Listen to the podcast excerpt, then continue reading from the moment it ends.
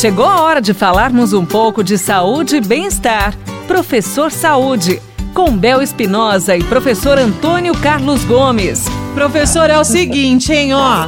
Duas em uma, pode ser? Pode. Primeiro, Vamos lá. vamos lá. Quem nunca fez exercício na vida, pode começar agora no confinamento ou não? E em seguida, se for para começar, se for uma pessoa jovem, ela pode ter exercícios intensos agora na quarentena? Como é que fica isso? Bom, primeiro então, para as pessoas que nunca fizeram exercício e vão iniciar, não é que pode ou não, deve iniciar. Nós não temos.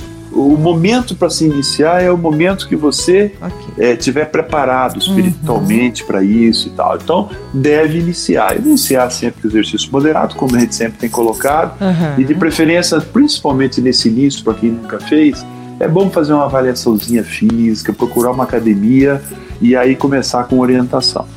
Então, esse é o primeiro ponto. Ok. O segundo ponto é sobre as crianças que você me perguntou, Bel, é se elas podem fazer exercício de alta intensidade, é isso? E a criança deve se movimentar também, mas agora tem muitos jovens, professor, que acha que Sim. porque justamente são jovens, eles podem Sim. abusar um pouco mais aí dos exercícios intensos. E a dúvida Sim. é, será um bom momento na quarentena para isso? Nesse momento da quarentena, Uhum. os exercícios de alta intensidade, eles são normalmente feitos em espaços melhores, né? Por Uhum. exemplo, numa academia, ou às vezes num parque, né? Que são exercícios power, exercícios Uhum. de hipertrofia muscular que os jovens gostam de fazer. Então, Se é um jovem que já tem essa prática permanentemente na sua vida, Uhum. né, ele já conhece o exercício, tudo bem.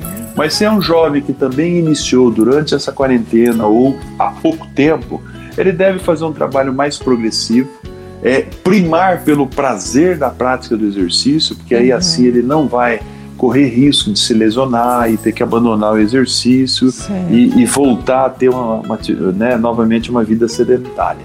Então que vamos todos em exercícios, vamos lá, moderado e leve.